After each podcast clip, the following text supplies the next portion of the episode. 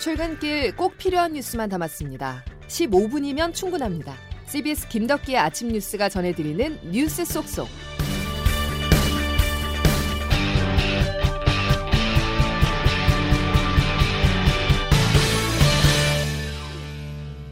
여러분 안녕하십니까? 10월 11일 김덕기 아침 뉴스입니다. 오늘 출근길 공기만큼이나 차가운 소식으로 문을 열겠습니다. 핵 위협을 노고로 하고 있는 두 나라, 북한과 러시아가 도발 수위를 높이고 있습니다. 먼저 러시아로 푸틴 대통령은 우크라이나의 심장부 수도 키이우를 겨냥한 미사일 공격에 나섰는데요. 평화로웠던 월요일 출근길은 지옥으로 변했습니다. 건물과 자동차들은 화염에 휩싸였고 최소 14명이 목숨을 잃었습니다. 장성주 기자의 보도입니다. 러시아의 미사일 공격이 현지 시간으로 월요일 출근길 수도 키이우 등 우크라이나 전역 11곳에 떨어졌습니다. 우크라이나는 75발의 미사일 중 41발을 격추했다고 밝혔지만 전쟁 이후 최대 규모의 이번 공격으로 최소 14명이 숨지고 100여 명이 다쳤으며 민간 시설이 파괴돼 전기와 수도 공급이 끊겼습니다.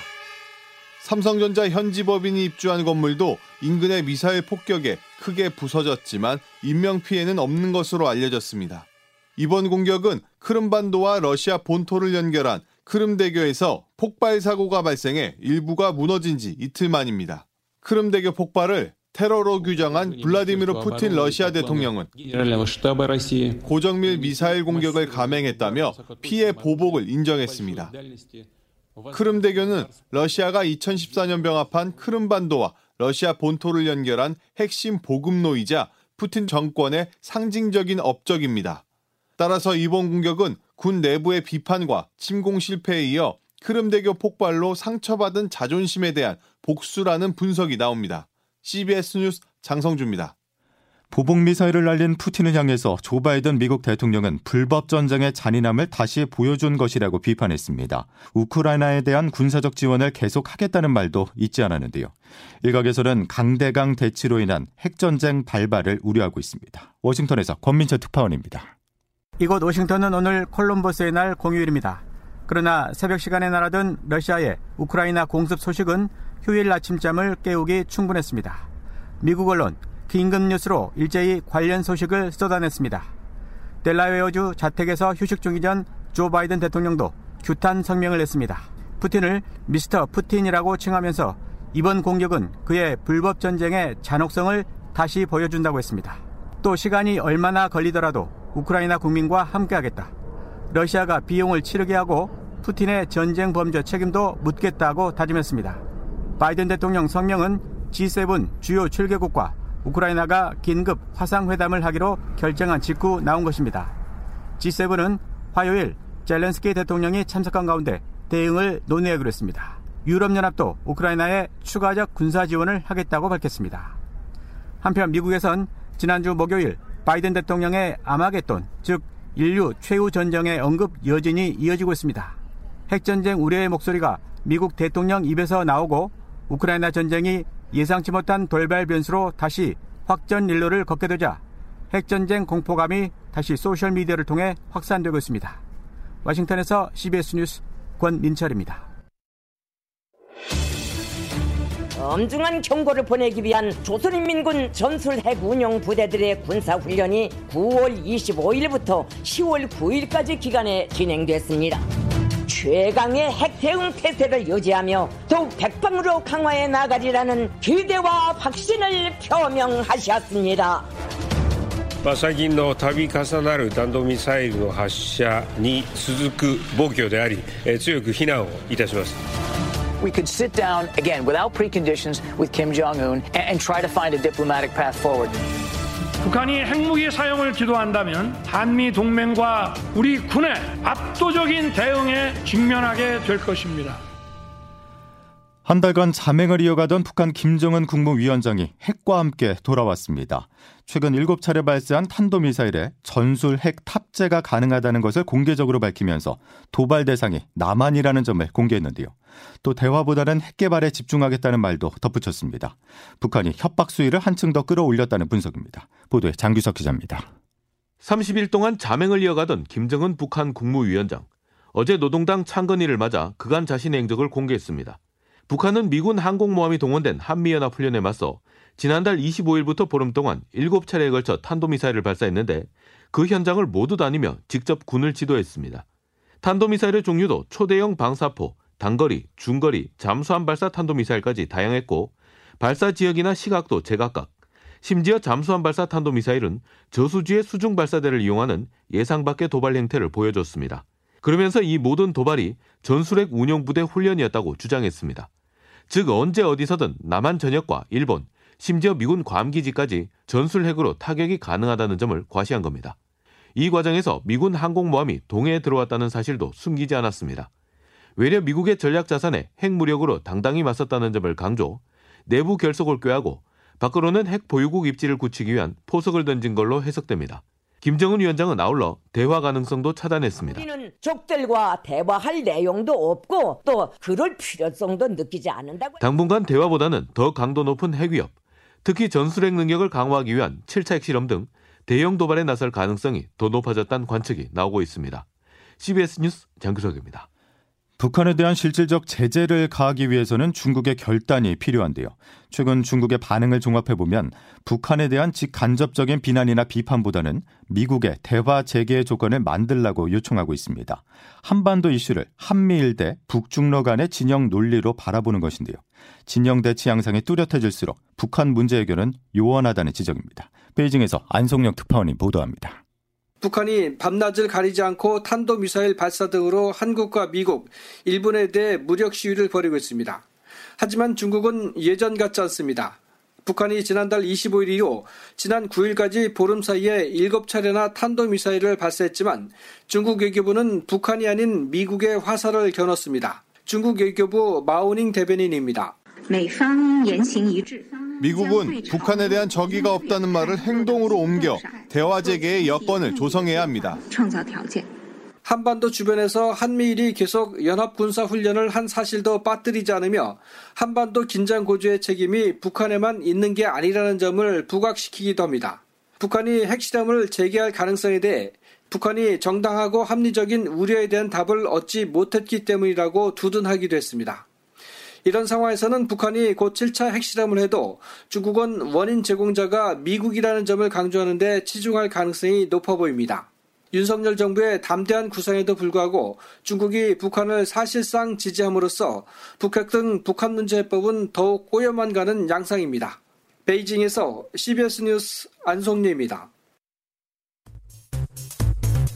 대한민국의 군사 안보를 지키는 것이 아니라 일본의 군사 이익을 지켜주는 행위라고 생각이 됩니다. 그야말로 극단적 친일 행위다.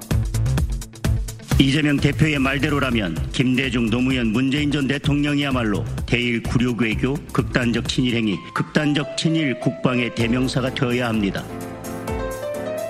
일본 자위대는 이번 훈련에서 우길기를 개항하고 나타났습니다. 그런 일본 함대를 보고도 일본 편만 드는 모습에서 도대체 어느 나라 정당인지 묻고 싶습니다. 반일 감정을 조장해 자유민주주의 국가 연대를 깨뜨리려는 묻지마식 진북 행위는 국민의 생명 보호라는 국방의 기본마저도 저버리는 반국가적 행위입니다. 북한의 예측할 수 없는 도발로 한반도 정세가 얼어붙고 있는 이 와중에 주도적으로 해법을 모색해야 할 정치권이 친일 논쟁에 빠졌습니다. 조태임 기자가 보도합니다. 지난 금요일 한미일 연합훈련을 두고 친일 발언을 한 이후 추가 발언을 하지 않고 있던 더불어민주당 이재명 대표는 어제 이동 차량 안에서 유튜브 라이브 방송을 켜고 작심한 듯 관련 발언을 쏟아냈습니다. 일본군의 한반도 진주 무길기가 다시 한반도에 걸리는 날 우리는 상상할 수 없지만 그런 일이 실제로 생길 수 있습니다. 이 대표의 이 같은 발언은 최근 북한의 도발이 문재인 정권의 굴종 외교 결과라는 여권의 공세에 친일 프레임으로 맞불을 놓는 것으로 보입니다. 국민의힘은 이재명 대표의 발언에 반일 갈등을 조장하는 망국적 선동이라며 북한의 핵 위협에도 민주당은 북한의 대변인을 자처하고 있다고 반박했습니다.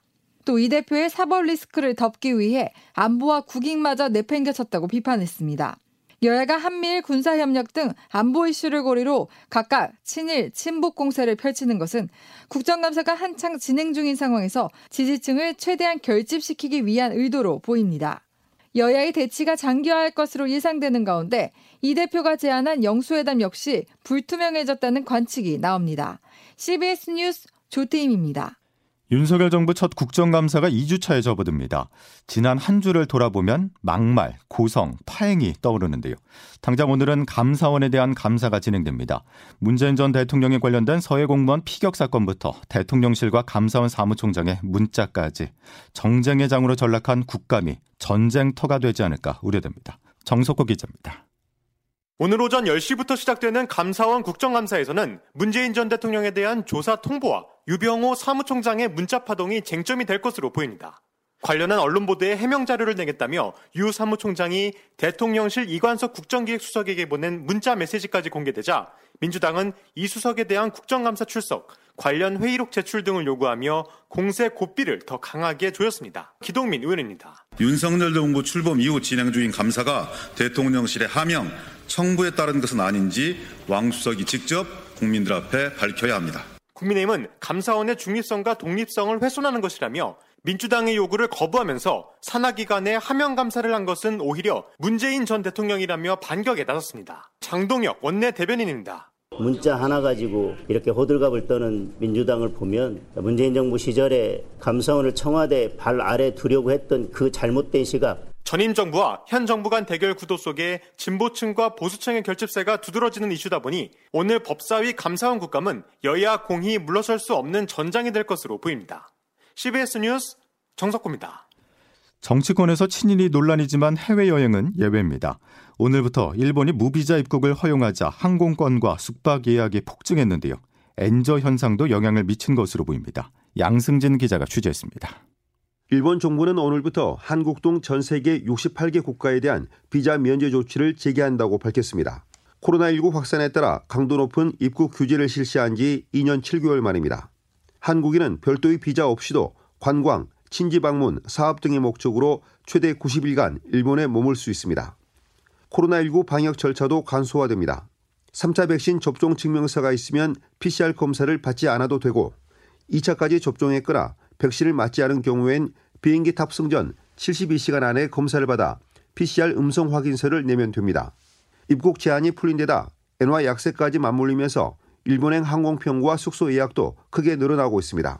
이온 게이자의 신문에 따르면 일본 항공의 11월과 12월 일본행 국기선 예약은 지난달에 비해 3배 수준입니다. 일본 정부는 외국인 소비 확대에 따른 경기 부양 효과를 기대하고 있습니다. 일본 내 연구기관은 이번 입국 규제 완화에 따라 내년에 발생하는 경제 효과가 20조 원이 넘을 것으로 추산했습니다. CBS 뉴스 양승길입니다. 김덕기 아침 뉴스 여러분 함께하고 계십니다. 이제 기상청 연결하겠습니다. 김수진 기상 리포터. 네, 기상청입니다. 예, 기온이 뚝 떨어졌는데 얼마나 추운 겁니까? 네, 화요일인 오늘 아침 북서쪽에서부터 영하 30도 선에 매우 찬 공기가 내려오면서 올가을 들어 가장 추운 날씨를 보이고 있습니다. 오전 7시 현재 대관령이 영상 1.7도를 가리키고 있고 태백 3.1도, 파주 4도, 서울도 7.5도로 올가을 가장 낮은 기온을 기록했고요. 그밖에 일부 강원 내륙 산지에서는 아침 기온이 0도 안팎까지 떨어지면서 얼음이 오는 곳도 있습니다. 다만 오늘 한낮 기온은 서울 17도, 춘천, 청주 18도, 광주 19도, 대구 20도의 분포로 여전히 평년보다 낮겠지만 어제보다는 2도에서 7도가량 더 오르면서 일교차 큰 날씨를 보이겠습니다. 이런 가운데 오늘 전국의 하늘은 차차 맑아지겠고 공기질도 깨끗해서 쾌청한 가을 날씨가 이어지겠습니다. 그리고 이후에도 당분간 뚜렷한 비 소식 없이 화창한 날씨가 계속되겠는데요. 다만 내일 아침 대관령이 영하 1도, 서울도 영상 7도까지 떨어지는 등 때이른 가을 추위가 최고 절정에 달할 것으로 보이고요. 내일 낮부터 기온이 쑥쑥 오르면서 평년 기온을 기온을 회복할 것으로 전망됩니다. 날씨였습니다. 올 가을 들어서 가장 추운 날씨에 전해드린 김덕기 아침 뉴스는 여기까지입니다. 내일 다시 뵙죠. 고맙습니다.